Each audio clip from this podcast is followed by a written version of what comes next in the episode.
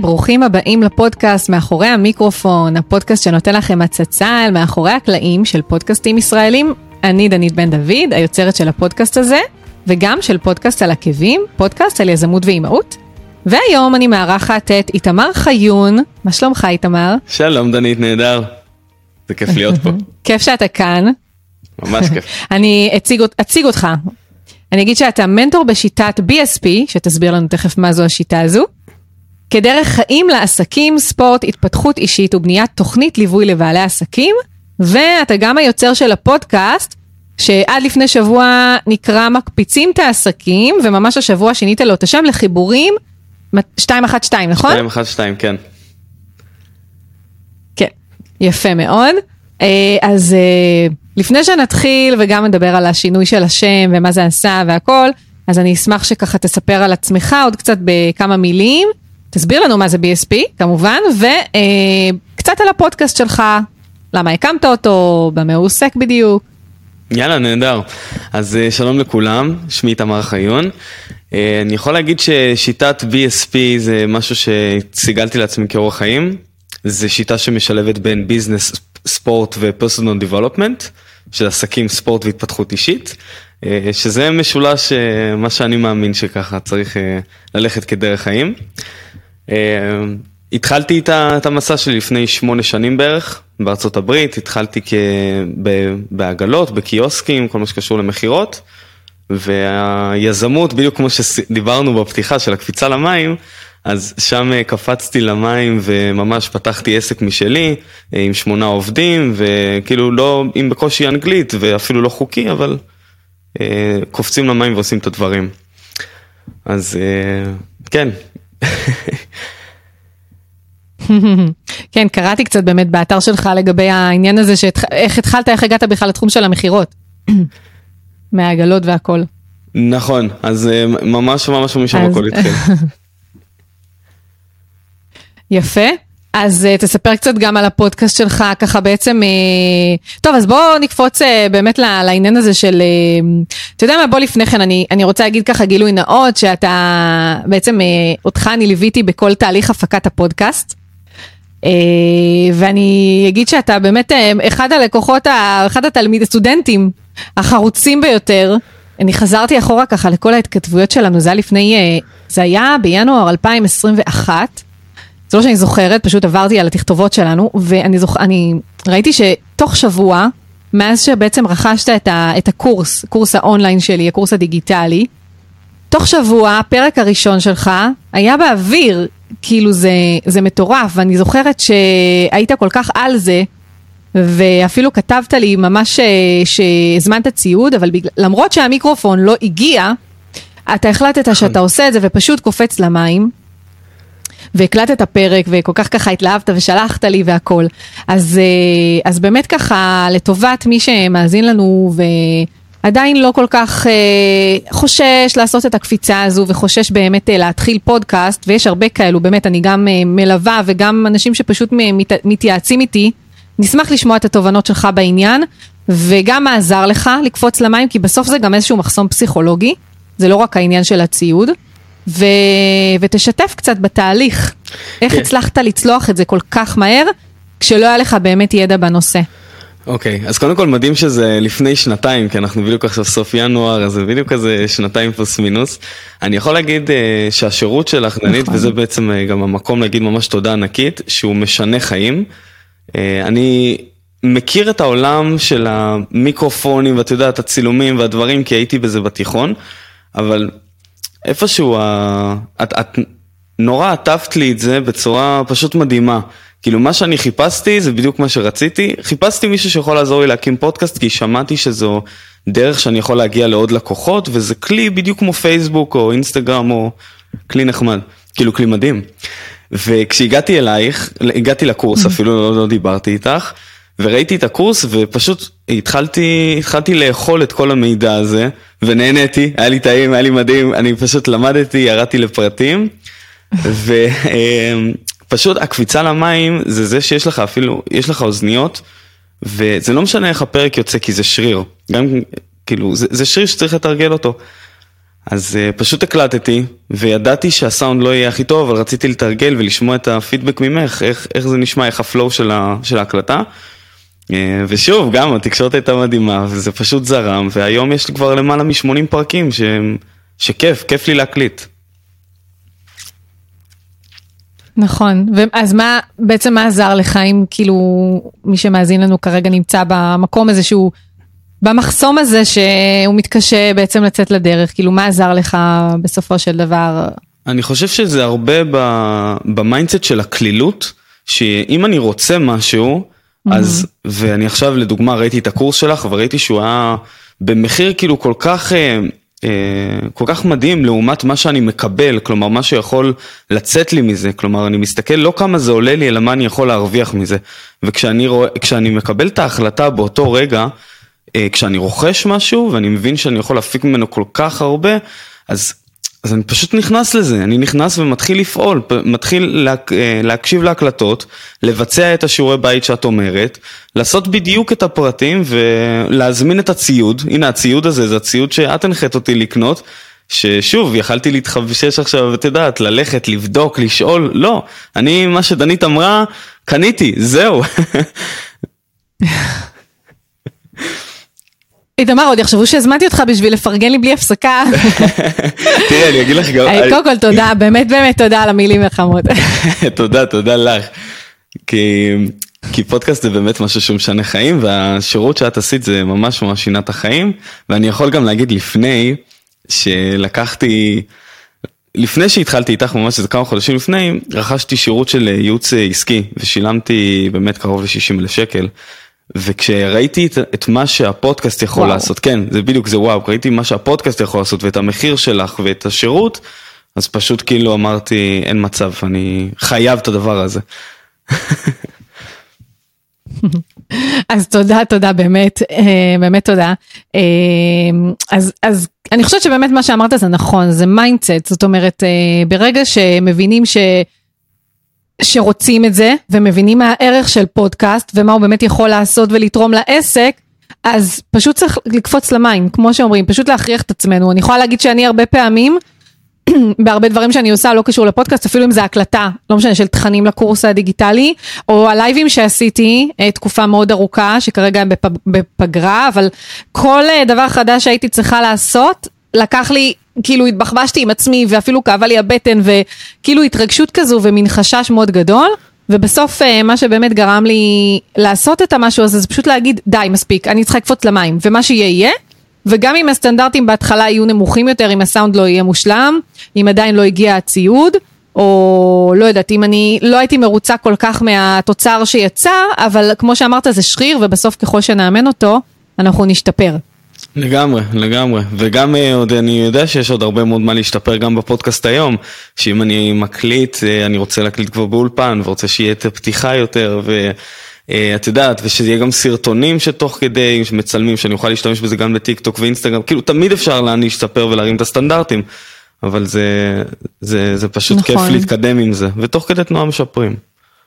נכון, בדיוק, תוך כדי תנועה, נראה לי שזה באמת אני זוכרת שמישהי דיברה איתי לא מזמן, אמרה לי, אני רוצה שכשהפודקאסט יצא, זה יהיה מושלם, מההתחלה. באמת, כאילו ככה היא אמרה לי, ואמרתי לה, תקשיבי, אין דבר כזה מושלם. כאילו גם היום, לא משנה כמה פרקים הקלטתי, ולא משנה כמה לייבים עשיתי, ולא משנה כמה עשיתי, אין דבר כזה מושלם. אנחנו תמיד מתפתחים, ותמיד כאילו, כשאני מסתכלת על מה שעשיתי, אני רוצה לשפר. כאילו, כי תמיד, כי אני מתפתחת, והיכולות הוורבליות שלי מתפתחות, והידע שלי מתפתח, ונהיה רחב יותר. אז כן, מסכימה איתך. אז בוא תספר קצת ככה באמת על העניין הזה של השינוי, של השם. כי העניין הזה של לשנות שם זה משהו שקודם כל בכלל לבחור שם לפודקאסט, זה משהו שהרבה אנשים, אני יכולה להגיד לך גם אני באופן אישי נתקעתי עליו הרבה, ואז בעצם כאילו אי אפשר לצאת עם הפודקאסט כי אין שם, ואז איך אנחנו נציג את הפודקאסט, כאילו איך אנחנו נעלה אותו לרשתות, כאילו השם זה באמת משהו מאוד מאוד חשוב, זה חלק מהזהות של הפודקאסט. וזה משהו שתוקע הרבה אנשים, ואני תמיד אומרת, תקשיבו, גם אם השם שאתם כרגע בחרתם, הוא לא מושלם, זה מה שיש כרגע, חבל שזה יתקע אתכם, תמשיכו, תתחילו, ומקסימום תשנו בהמשך. עכשיו, אתה שינית באמת את השם אחרי המון המון פרקים, אז אני אשמח לשמוע ממך, א', למה באמת החלטת לעשות את השינוי, לאיזה תובנות הגעת, באמת מה היו הסיבות לכך שעשית את השינוי, והאם באמת זה היה כל כך קשה, כל כך נורא, אם קיבלת פתאום פידבקים, לא יודעת, מהמאזינים, רגע, מה קרה, ואנחנו פתאום, כאילו, למה שינית? איך זה היה עבורך? אוקיי, אז אני אגיד קודם כל, שיוצא לי להזין להרבה מאוד פודקאסטים באנגלית, ודווקא לצרוך משם את כל המידע, אז אני מאזין לפודקאסטים של איך לשווק פודקאסט, אבל באנגלית, והם פשוט מסבירים שלפי מילות המפתח, תמיד, ככל שהמילה שלנו תהיה יותר, עם ביטוי יותר טוב, אז ככה ימצאו אותנו יותר. אז כשפתחתי את מקפיצים ת'עסקים, באמת חשבתי על השם ומה המשמעות, והמקום הזה שהמטרה של הפודקאסט היא להקפיץ את העסק, ולתת את כל הידע והדברים.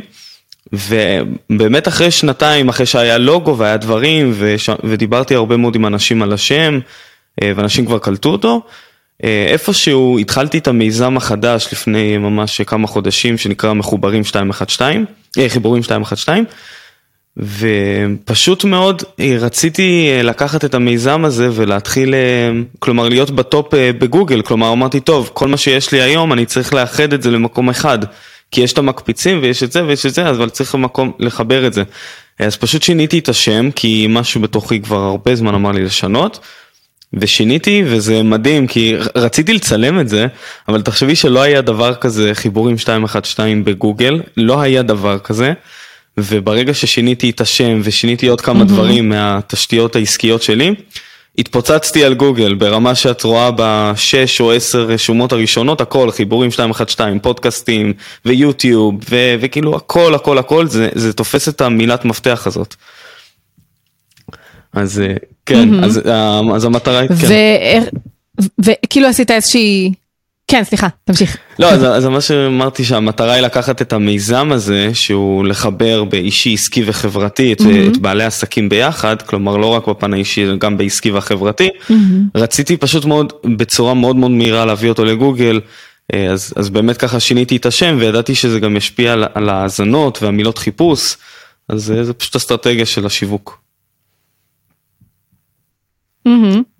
ואתה עשית משהו מיוחד, נניח הודעת על כך למאזינים, או כאילו הודעת על כך איפשהו, כאילו שעשית איזשהו שינוי, כי אני מאמינה שאנשים שהאזינו וחיפשו נניח את הפודקאסט שלך, למי שלא יודע למשל, אם עושים חיפוש על פי שם, אני זוכרת שבאמת את הפודקאסט שחיפשתי את השם שלך, איתמר חיון, אז פתאום אני רגילה, כאילו חיפשתי באמת את הלוגו, מקפיצים את העסקים, ואז פתאום אני כזה רואה, ראיתי כאילו את השם שלך, וראיתי פתאום את הלוגו החדש, אז נכנסתי, ואז הבנתי שבאמת עשית שינוי, אבל אני מאמינה שמאזינים באמת ותיקים, כאילו גם חיפשו בעצם את הלוגו הישן, אז מעניין אותי ככה באמת איך הודעת למאזינים, האם זה היה בתוך הפודקאסט, האם מאמינה שבטח ברשתות? כן, אז גם בתוך הפודקאסט התחלתי את הפתיח הרגיל, של ברוכים הבאים לפודקאסט מקפיצים את העסקים, אבל אז איפשהו הוספתי את התפנית הזאת שאנחנו משנים את השם, אז הסברתי באמת למה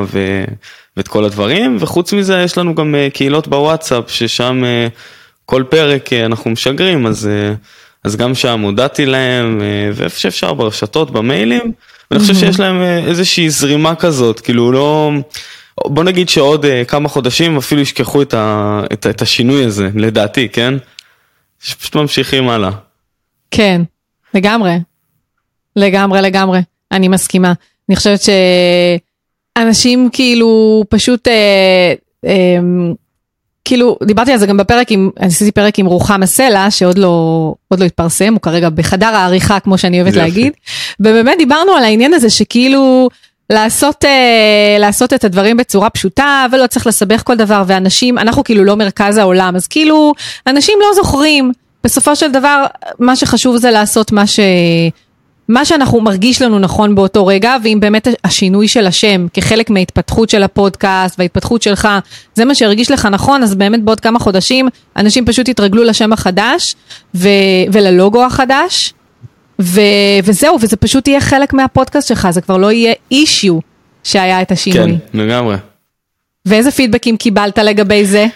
וואו, תקשיבי, הפידבקים שאני מקבל הם ממש מאנשים שכאילו הם נזכרים חצי שנה אחרי, את יודעת, סתם לדוגמה, אני פוגש איזשהו בן אדם בארגון נטוורקינג, והוא אומר לי, בארגון, אחרי שאני מכיר אותו כבר כמה חודשים, את אותו בן אדם, הוא אומר לי, אתה יודע, שכחתי להגיד לך, אבל לפני חצי שנה, הזנתי לפרק שלך בפודקאסט, וסיפרת על מה זה נטוורקינג ואיך זה עוזר לעסקים, והוא אומר לי שסיפרת על הארגון, ואז אני הצטרפתי.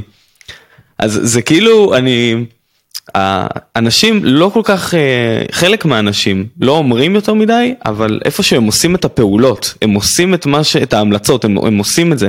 אז אני רואה פה גם אנשים, סתם דוגמה, שכנים, ואנשים שאומרים לי, וואלה, הזנתי לפרק, לפודקאסט, אתה יודע, מקבלים כזה פידבקים נורא טובים, פשוט תוך כדי תנועה כזה. לפעמים זה כזה הודעות ודברים, אבל כשאני רואה את הבן אדם שהוא קרוב אליי, והוא אומר לי, אני אוהב את הפרקים האלו, זה כיף. כן, לגמרי. פתאום מקבל איזה הודעה, או איזה מייל, או משהו כזה, זה ממש כיף. אז זה באמת דרך אגב, דרך שאני אוהבת למדוד הצלחה של הפודקאסט, כי לפעמים אנשים פונים אליי ואומרים לי, תגידי, 10,000 הורדות זה בסדר, 6,000 הורדות זה בסדר לפודקאסט שלי, ואני תמיד אוהבת להגיד שאין דבר כזה, כאילו אין איזה שהוא מספר הורדות שהוא באמת, כאילו שזה באמת אומר לא יודעת, יש איזה גושפנקה לכך שהפודקאסט הצליח, זאת אומרת, אני אישית חושבת שבאמת מה שבעצם אומר אם הפודקאסט מצליח זה א', באמת הפידבקים שמקבלים, וגם המטרות שהצבת לעצמך, בסוף אם הפודקאסט מביא לך מתעניינים חדשים, לידים חדשים לעסק, אולי גם לקוחות חדשים, אז מה זה משנה אם יש לך עכשיו 6,000 או 10,000 מאזנות, בסוף אנשים מגיעים אליך ומתחברים אליך, ובעצם אתה מצליח להשיג את המטרות של הפודקאסט, אז כאילו זה מה שחשוב אני חושבת. נכון, ואני אגיד לך יותר מזה, הפודקאסט הזה, המטרה הראשונה, אני לא זוכר אם עשיתי את זה אפילו לפני או בדיעבד, אבל את הספר השני שלי הוצאתי באמצעות הפודקאסט. כאילו זו הייתה אסטרטגיה, זו הייתה אסטרטגיה שלי שבניתי את כל התוכן עניינים, וה10 פרקים ראשונים, אני פשוט התחלתי לדבר עליהם כפרקים, שלחתי את הכל לתמלול, החזירו לי איזה 30,000 מילה, התחלתי לערוך את הכל, פשוט לקחתי את אותו תוכן והפכתי אותו לספר, וכן, וחוץ מזה גם מגיעים לקוחות ומגיעים מתעניינים, שזה אנשים שלא צריך להסביר יותר מדי, זה אנשים שפשוט מאוד שמעו, עברו על הפרקים, ראו שזה מתאים להם, והם לקוחות היום. אז כן, זה כלי שהוא פשוט מדהים לעסק. כן. נכון, מסכימה עם זה. אתה באמת הזכרת את העניין הזה של הספר שהפכת, או יותר נכון, את הפודקאסט שהפכת לספר, כי אתה כתבת באתר שלך, שיש לך שיטה שנקראת שיטת פודקאסט נכון. ספר. זו בעצם השיטה, תסביר קצת, כאילו תפרט קצת, אוקיי, אז מה זה אומר? זה הפודקאסט הופך לספר, או הספר הופך לפודקאסט? הפודקאסט הופך לספר, וזה התחיל מזה שאת הספר הראשון לקח לי שנה לכתוב, בסדר? כי זה שנה כזאת שצריך לשבת ולכתוב כל הפרקים, ואז חשבתי איך אני יכול לצמצם את הזמן שלי, כי אני רוצה, יש לי את כל הדידה, אני רוצה לצמצם את זה, ואז כמו שאמרתי, בניתי את התוכן עניינים, ואת הספר השני בניתי ב3 חודשים, כי יש פה גם את העיצוב של הכריכה, ויש פה עימוד, ויש פה עריכה לשונית, אז יש פה איזשהו תהליך שהוא לוקח זמן. ואת הספר השלישי, שיטת פודקאסט ספר, שבו אני הסברתי איך כותבים ספר ואיך לוקחים את הפודקאסט והופכים אותו לספר, לקח לי חודש. כלומר, הצלחתי עוד יותר לצמצם את הזמן ולהפיק אותו, וממש חודש הבא הוא כבר יצא לאור. זהו, זה פשוט כיף. מהמם, וואי, מזל טוב. תודה, תודה. ואיך זה היה, ראיתי שבאמת יש לך את הספר, איך קוראים לו? אני כתבתי לעצמי, שממש פרסמת אותו כ3, בונים עסק נכון, בקלות. זה בעצם סדרה, כן. שפרסמת אותו כאילו ב3 חלקים, אז תספר קצת על זה, כי כאילו, כשמדברת עם לקוחות וככה בונים את הקונספט, מפצחים את הקונספט של הפודקאסט, אז הם נורא באמת מתלבטים. מה יהיה התוכן של הפודקאסט, האם באמת לעשות את זה טעם של תוכן מקצועי, האם לקחת לייבים שהם עושים ולהפוך אותם לפודקאסט, ראיונות, האם לעשות את זה כבאמת לקחת ספר שלהם ולהקליט אותו, אז תשתף קצת ככה מבעצם התובנות של להפוך באמת, ממש ישבת והקראת בעצם את הספר, נכון? כן, אני חשבתי איך אפשר לעשות את זה, באמת כאילו, כי יש לי, כמו שאמרתי, בארגון נטוורקינג, יש גם חבר'ה שהם עיוורים, וחשבתי איך באמת יכולים לקרוא את זה, והסתכלתי וראיתי את המחירים של כל ההפקה והדברים האלו, ואמרתי, טוב, אני לא מכניס את עצמי עכשיו לזה, כי זה לא שיש לי עכשיו קהל ענק של עיוורים שמחפשים לקרוא את הספרים.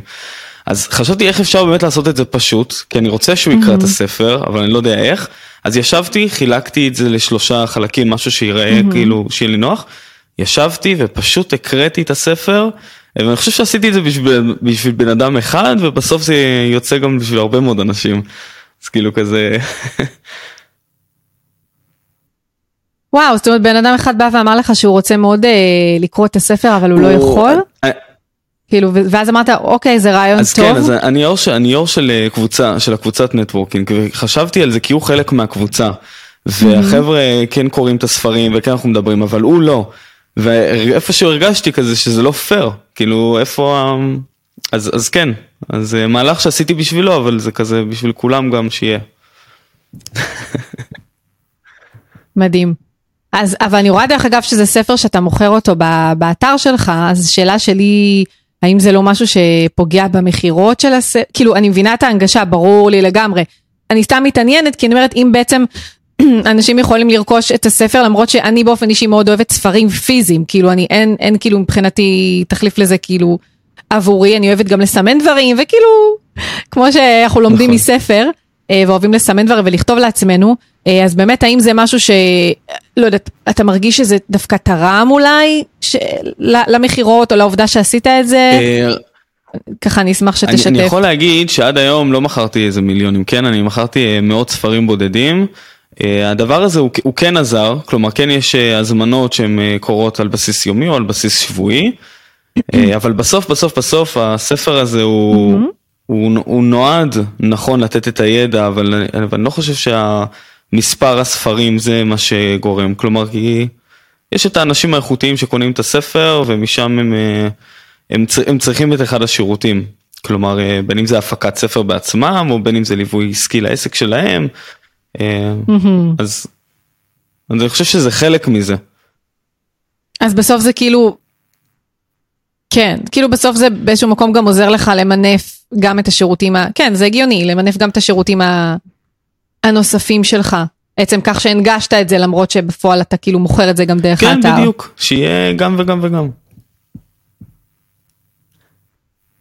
כן, יפה, טוב, אני אגיד שאני הקשבתי ככה לכמה וכמה פרקים מהפודקאסט שלך, גם לראיונות שעשית מאוד מרתקים, וגם ככה לפרקי סולו שלך שעשית, גם התחלתי להקשיב באמת לספר, שזה היה מעניין, אבל זה משהו שאני חושבת שלוקח קצת יותר זמן, כי גם צריך יותר להעמיק בדברים, הקשבתי ככה, אני חושבת לחצי פרק הראשון, לחלק הראשון, וזה היה מאוד מאוד מעניין, ואם יש משהו ככה ששמתי לב בפרקי סולו שלך, גם ברעיונות, אני חושבת שאתה באמת בן אדם כזה, גם מההיכרות שלנו וכבר הארוכה, שאתה מאוד מאוד נינוח בשיחות שלך, שומעים את זה גם עכשיו, ויש משהו שבאמת מאוד מאוד קשה, אני יכולה להגיד עליי באופן אישי, שאחת הסיבות שאני בחרתי לעשות כאילו יש לי בעצם שלושה פודקאסטים, שני הפודקאסטים הזה ופודקאסט על עקבים, ויש לי את הפודקאסט המקצועי של Audio Brain,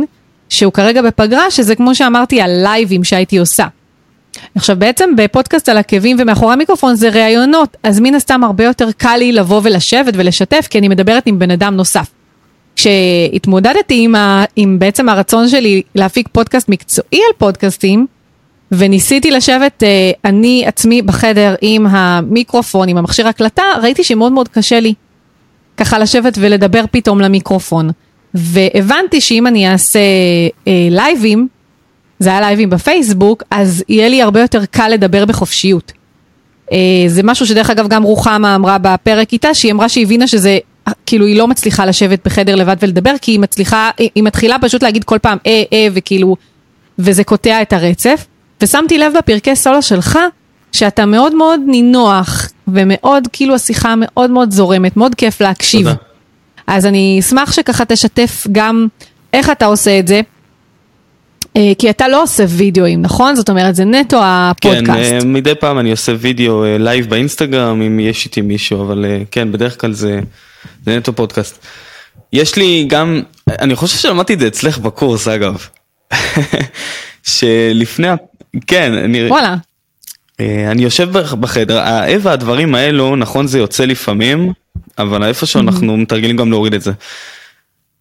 אבל לפני שאני מקליט את הפרק, פשוט מאוד אני יושב על וורד, כותב לי את הפלואו, על מה אני רוצה לדבר, כותב לי את זה ממש בנקודות, שיהיה לי איזשהו רקע ושיהיה לי איזושהי המשכיות, יהיה לי איזשהם תתי נושאים.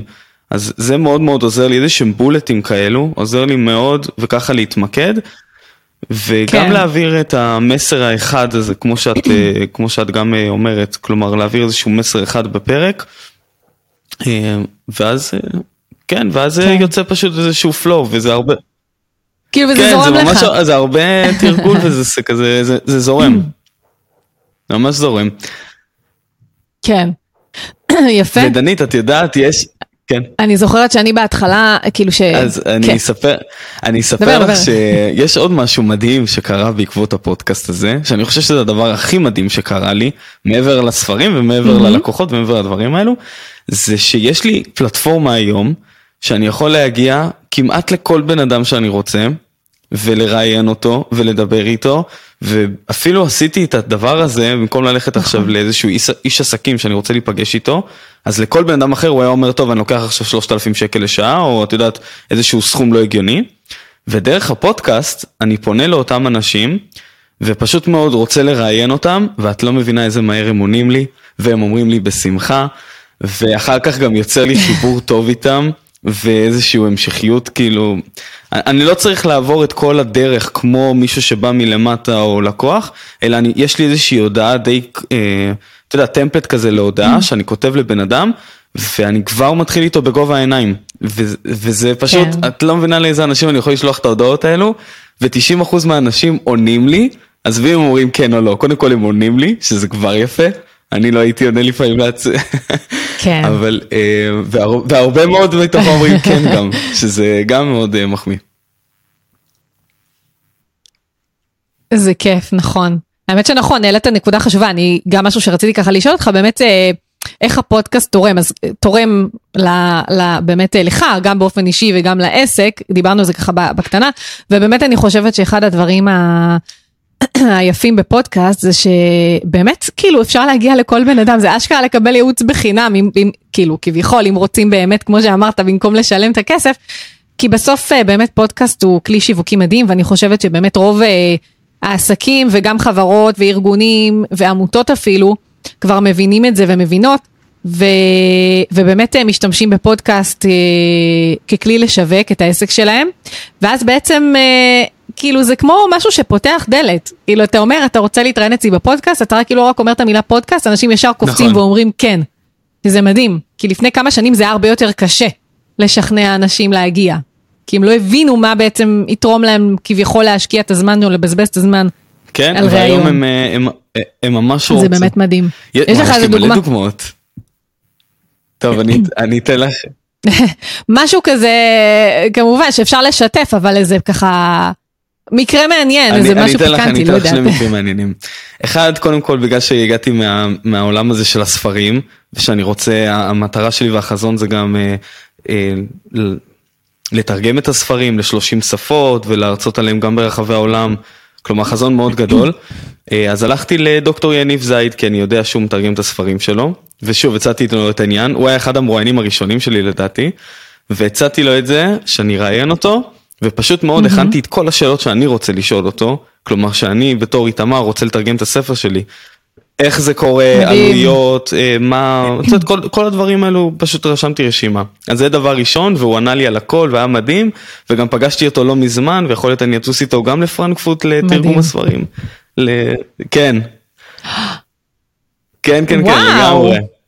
מטורף. זה ממש מדהים. אז זה כן קשרים שהם ככה, הם נרקמים להם. ודבר שני, תראי זה יופי, יובל אברהמוביץ', הייתי רואה אותו, את יודעת, בשיר שלנו בתור ילד, והיום אני עוקב אחריו בפייסבוק ודברים, כן. ברור. וגם ראיתי מי לא, כן. מי לא. וראיתי את כל הספרים וההרצאות שהוא עושה, והתחברתי, ואז אמרתי, רגע, בוא נזמין אותו לפודקאסט, ואז פשוט הגעתי אליו הביתה, הקלטתי את הפרק אצלו בבית, אז גם ישבתי איתו אצלו בבית, אתה יודע, זה משהו שבן אדם לוקח, עבור פגישה כזאת של שעה, שעתיים, לוקח איזשהו סכום המבוטל, ואת יכולה לעשות את הדבר הזה בחינם, וגם להכיר, וזה זה באמת זכות, וזה כיף. אז תודה לשניהם, כמובן. איזה מדהים. לא, כאילו, לא סמק לה את איתו פרק, בוא, אתה הגעת אליו הביתה, זה מטורף. נכון, זה נחישות, כי יש לי כבר הזדמנות.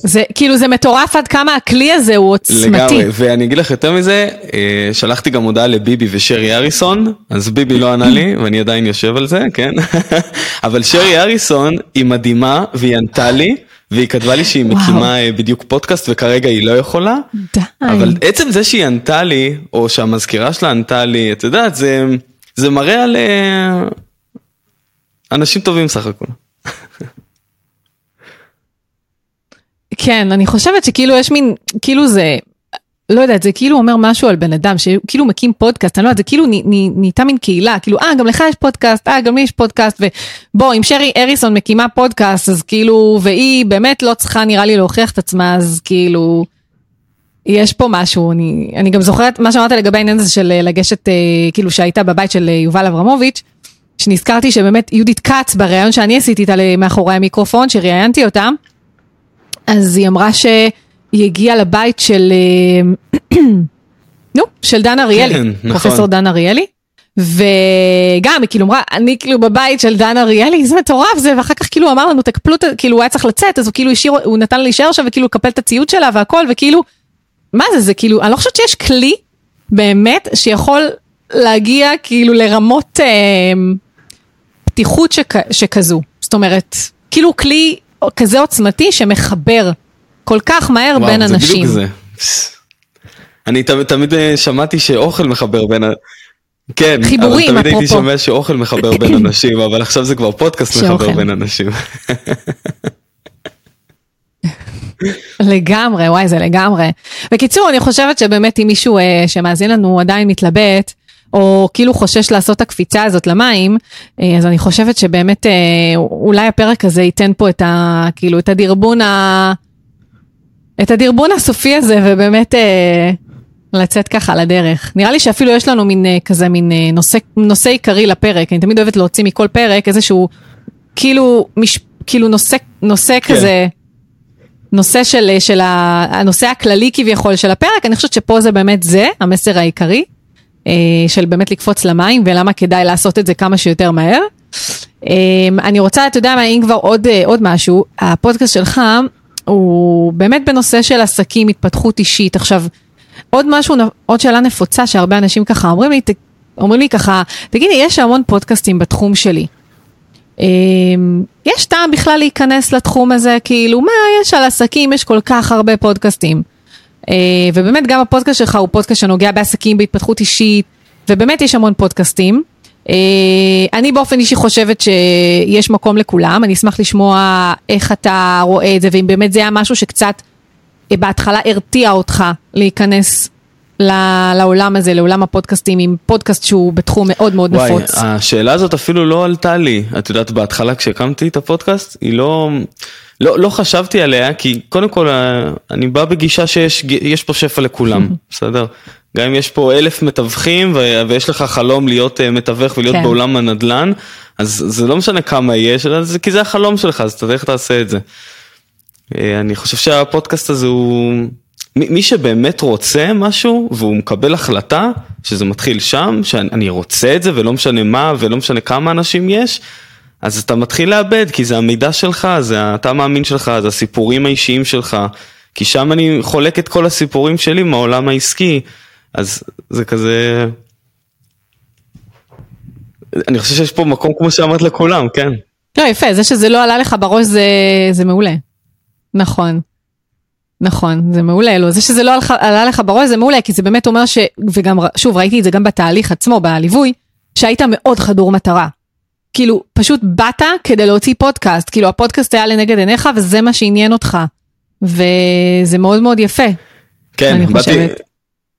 כי זה באמת עזר לך להקים את הפודקאסט במהירות C. נכון, זה 200 קמ"ש, זה לבוא, לאכול את הקורס הזה, ליישם את השיעורי בית, ולהתחיל לתרגל, וגם אם בהתחלה בפרק הראשון הקלטתי עם AirPods אני חושב, או שדרך הטלפון, את יודעת משהו הכי פשוט שלוחצים, מקליטים, רק כדי להתחיל עם זה, ופשוט לקבל ממך פידבק, ולהבין מה טוב ומה לא טוב, ומה אפשר לשפר, ומשם להתחיל להתקדם, ממש בצעדים קטנים, לקנות את הציוד הקטן, שזה, לא יודע מה, כמה שקלים פה, כמה זה, ואנחנו מסודרים. זה יכול להיות בין כמה מאות, בוא נגיד כמה מאות, זה מאוד תלוי איך מקליטים כמובן, אם עושים את זה אונליין לבד, אם צריכים להקליט עוד אנשים, זה יכול להיות בין כמה מאות. כן, זרקתי כמה שקלים ככה, סתם כן. ויותר, כמובן, זה תמיד אפשר. אבל בוא נגיד, אנחנו לא קונים כאן בית בהשקעה הזאת, זו השקעה שהיא משהו שהוא... בדיוק, כן. זה בסוף משהו שמחזיר את עצמו, זה בדיוק העניין, זה לא הוצאה, זו השקעה, כי ברגע שמבינים כמה שהפודקאסט הוא תורם, והוא לא רק תורם מבחינה כספית בלהביא לקוחות, כמו שאמרת, זה קשרים עסקיים, זה ידע שאתה צובר, זה ההתפתחות האישית שלך, התפתחות עסקית, זה שיפור יכולות ורבליות, זה כל כך הרבה דברים שאתה מקבל, שבאמת שההשקעה היא מינורית לעומת מה שאתה מקבל חזרה. כן, אם אני מסתכל על זה באמת כמו שאמרת, על ההשקעות, זה השקעה שהיא בוודאות מחזירה את עצמה תוך פרק זמן מאוד קצר, אם זה, את יודעת, בנוגע לעסק, שזה מגדיל את ההכנסות, ואני חושב שאת גם, את יודעת את זה יותר טוב ממני, את מראיינת הרבה אנשים, בעלי עסקים. לא שמעתי עדיין בעל עסק שיש לו פודקאסט, שזה לא עזר לו להגדיל את ההכנסות איכשהו. גם אם זה קצת, כן? אבל זה עזר. דבר שני זה החיבורים לאנשים שהם אוטוריטות שאי אפשר לפנות אליהם ככה סתם, אלא צריך לבוא בדרך עקיפה, או לשלם את הסכום שהם דורשים לפי שעה. אז גם כאן אנחנו חוסכים כסף. והדבר השלישי, הצלחתי להפיק מהדבר הזה גם את הספר השני, אז זה גם איפשהו חסך לי הרבה מאוד זמן, אם הספר הראשון לקח לי שנה והשני 3 חודשים, אז הצלחתי לחסוך כאן פרק זמן מאוד מאוד גדול. אז כן, אז כמה אלפי שקלים זה פשוט, זה שווה את ההשקעה הזאת, וזה לטווח ארוך, הפודקאסט הזה לא נעלם עכשיו, יש לי אותו גם לכל החיים, ואפשר גם לפתוח עוד פודקאסטים, ואפשר רק לגדול. נכון. זה ממכר. מה זה אפשר? זה ממכר פודקאסט, זה כאילו, זה כמו אתה מביא חתול אחד הביתה, אתה פתאום, סתם זה לאוהבי החתולים, זה כאילו פתאום בא לך עוד חתול ובא לך עוד חתול, זה כאילו בלתי מוסבר הסיפור הזה. יש לך חתול, לא? יש לך אותי בקיבוץ, אז אני איתו, אבל עדיין אין לי. לא. לא, כנראה התבלבלתי. עם מישהו אחר. בסדר גמור, אני רק רוצה גם להגיד לגבי העניין הזה של באמת להקליט, גם אם הסאונד לא 100% איכותי ועוד לא הגיע הציוד, אז משהו שחשוב לי להגיד מבחינה פרקטית, שאנשים אולי לא יודעים, שתמיד אפשר אחר כך לגשת ולקובץ ולהחליף אותו. נניח הקלטתם פרק, אתם לא סופר מרוצים ממנו, אבל אתם כן יודעים שאם אתם לא תשחררו אותו, זה יעכב אתכם, אז אתם יכולים אחר כך ללכת ולהקליט אותו מחדש. זאת אומרת, העיקר חשוב, בגלל שכשאתם בעצם מפיצים את הפודקאסט, בפעם הראשונה בכל הרשתות, אתם חייבים שיהיה לפחות פרק אחד באוויר. לא משנה איזה פרק, גם פרק של 5 דקות, טריילר, לא משנה, פרק מלא, ואז גם אחרי זאת אומרת, אחרי שבעצם הפצתם אותו, אתם יכולים להחליף את הקובץ, להיכנס לשירות האחסון, להעלות את הקובץ החדש, נניח הקלטתם את הפרק מחדש, ופשוט מחליפים את הקובץ, וזה מתעדכן. עכשיו, כמובן שמי שכבר הקשיב לפרק, זה לא רלוונטי לו, כי הוא הקשיב לפרק הקודם, אבל אנשים חדשים שנחשפים לפודקאסט שלכם, כבר הקשיבו לפרק החדש. כך שגם בעניין הזה זה לא סיפור, כאילו, פשוט בואו נפשט את הדברים, ופשוט באמת העיקר לקפוץ למים. כבר שהייתי ברורה ככה, מה שהסברתי עם השירות האחסון, אם להחליף את הקובץ, כאילו, זה כמו שמעלים תמונה לאתר, נניח יש לכם אתר אינטרנט, אתם מעלים תמונה, אחר כך אתם רוצים להחליף את התמונה, אתם פשוט הולכים, מעלים קובץ תמונה חדש, זה בדיוק אותו הדבר בשירות האחסון, מעלים קובץ חדש של אודיו, וזהו, ושומרים את ההגדרות, אז כאילו זה ממש על אותו משקל אפשר להגיד.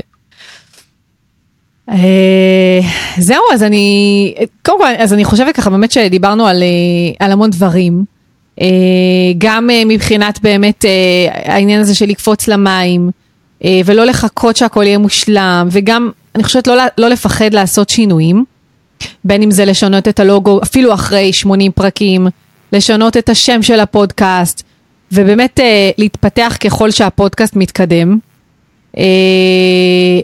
דיברנו ככה על באמת מה פודקאסט יכול לעשות עבורנו, עבור העסק שלנו, איך הוא באמת יכול להיות כלי שיווקי מאוד מאוד עוצמתי, ונראה לי שבאמת אנחנו דיברנו ככה והקפנו המון דברים, גם איך אפשר אפילו לפרסם את הפודקאסט, בפודקאסט ספר שלם, וזה יכול לתרום, ואני אשמח לשמוע ממך ככה לקראת סיום, אם אני חושבת שהקפנו המון נושאים מאוד מאוד חשובים, אני אשמח לשמוע אם יש לך משהו נוסף חשוב ככה שאתה היית רוצה לשתף, להגיד משהו שלא דיברנו עליו. חוץ מלהחמיא לך.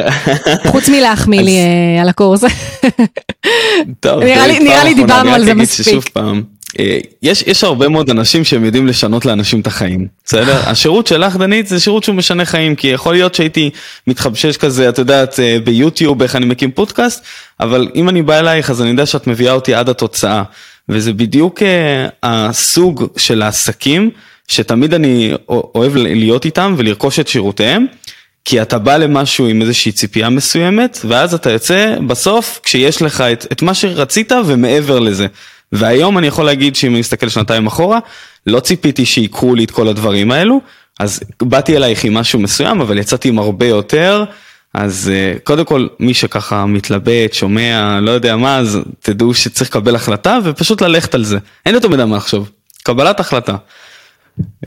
וזהו, וזה הקפיצה למים, זה צריך לדעת להקיף את עצמנו באנשים שהם, באמת אנשים שהם קופצים למים, אנשים שהם מקבלים החלטות טובות, להקיף את עצמנו בסביבה טובה, ופשוט מאוד להתחיל להתקדם, וגם אם זה לא מושלם, אז כמו שאמרנו, משפרים תוך כדי תנועה, אם זה הקלטה של הפרק, ואם זה קובץ של הלוגו שאפשר לשנות, הכל בר שינוי, אנחנו פשוט מאוד לומדים, טועים, מתקנים, זה החיים.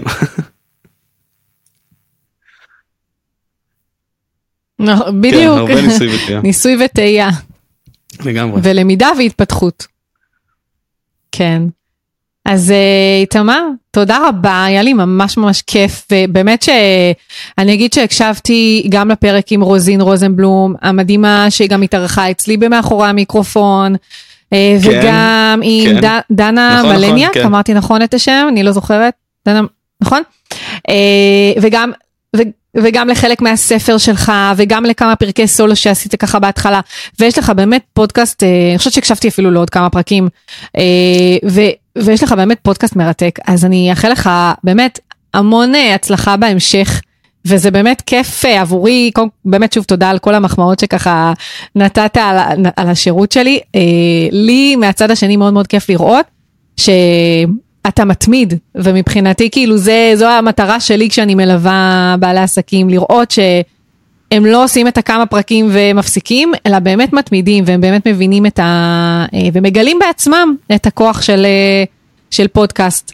אז אני באמת מאחלת לך המון בהצלחה בהמשך, ולעוד הרבה חיבורים טובים ומוצלחים.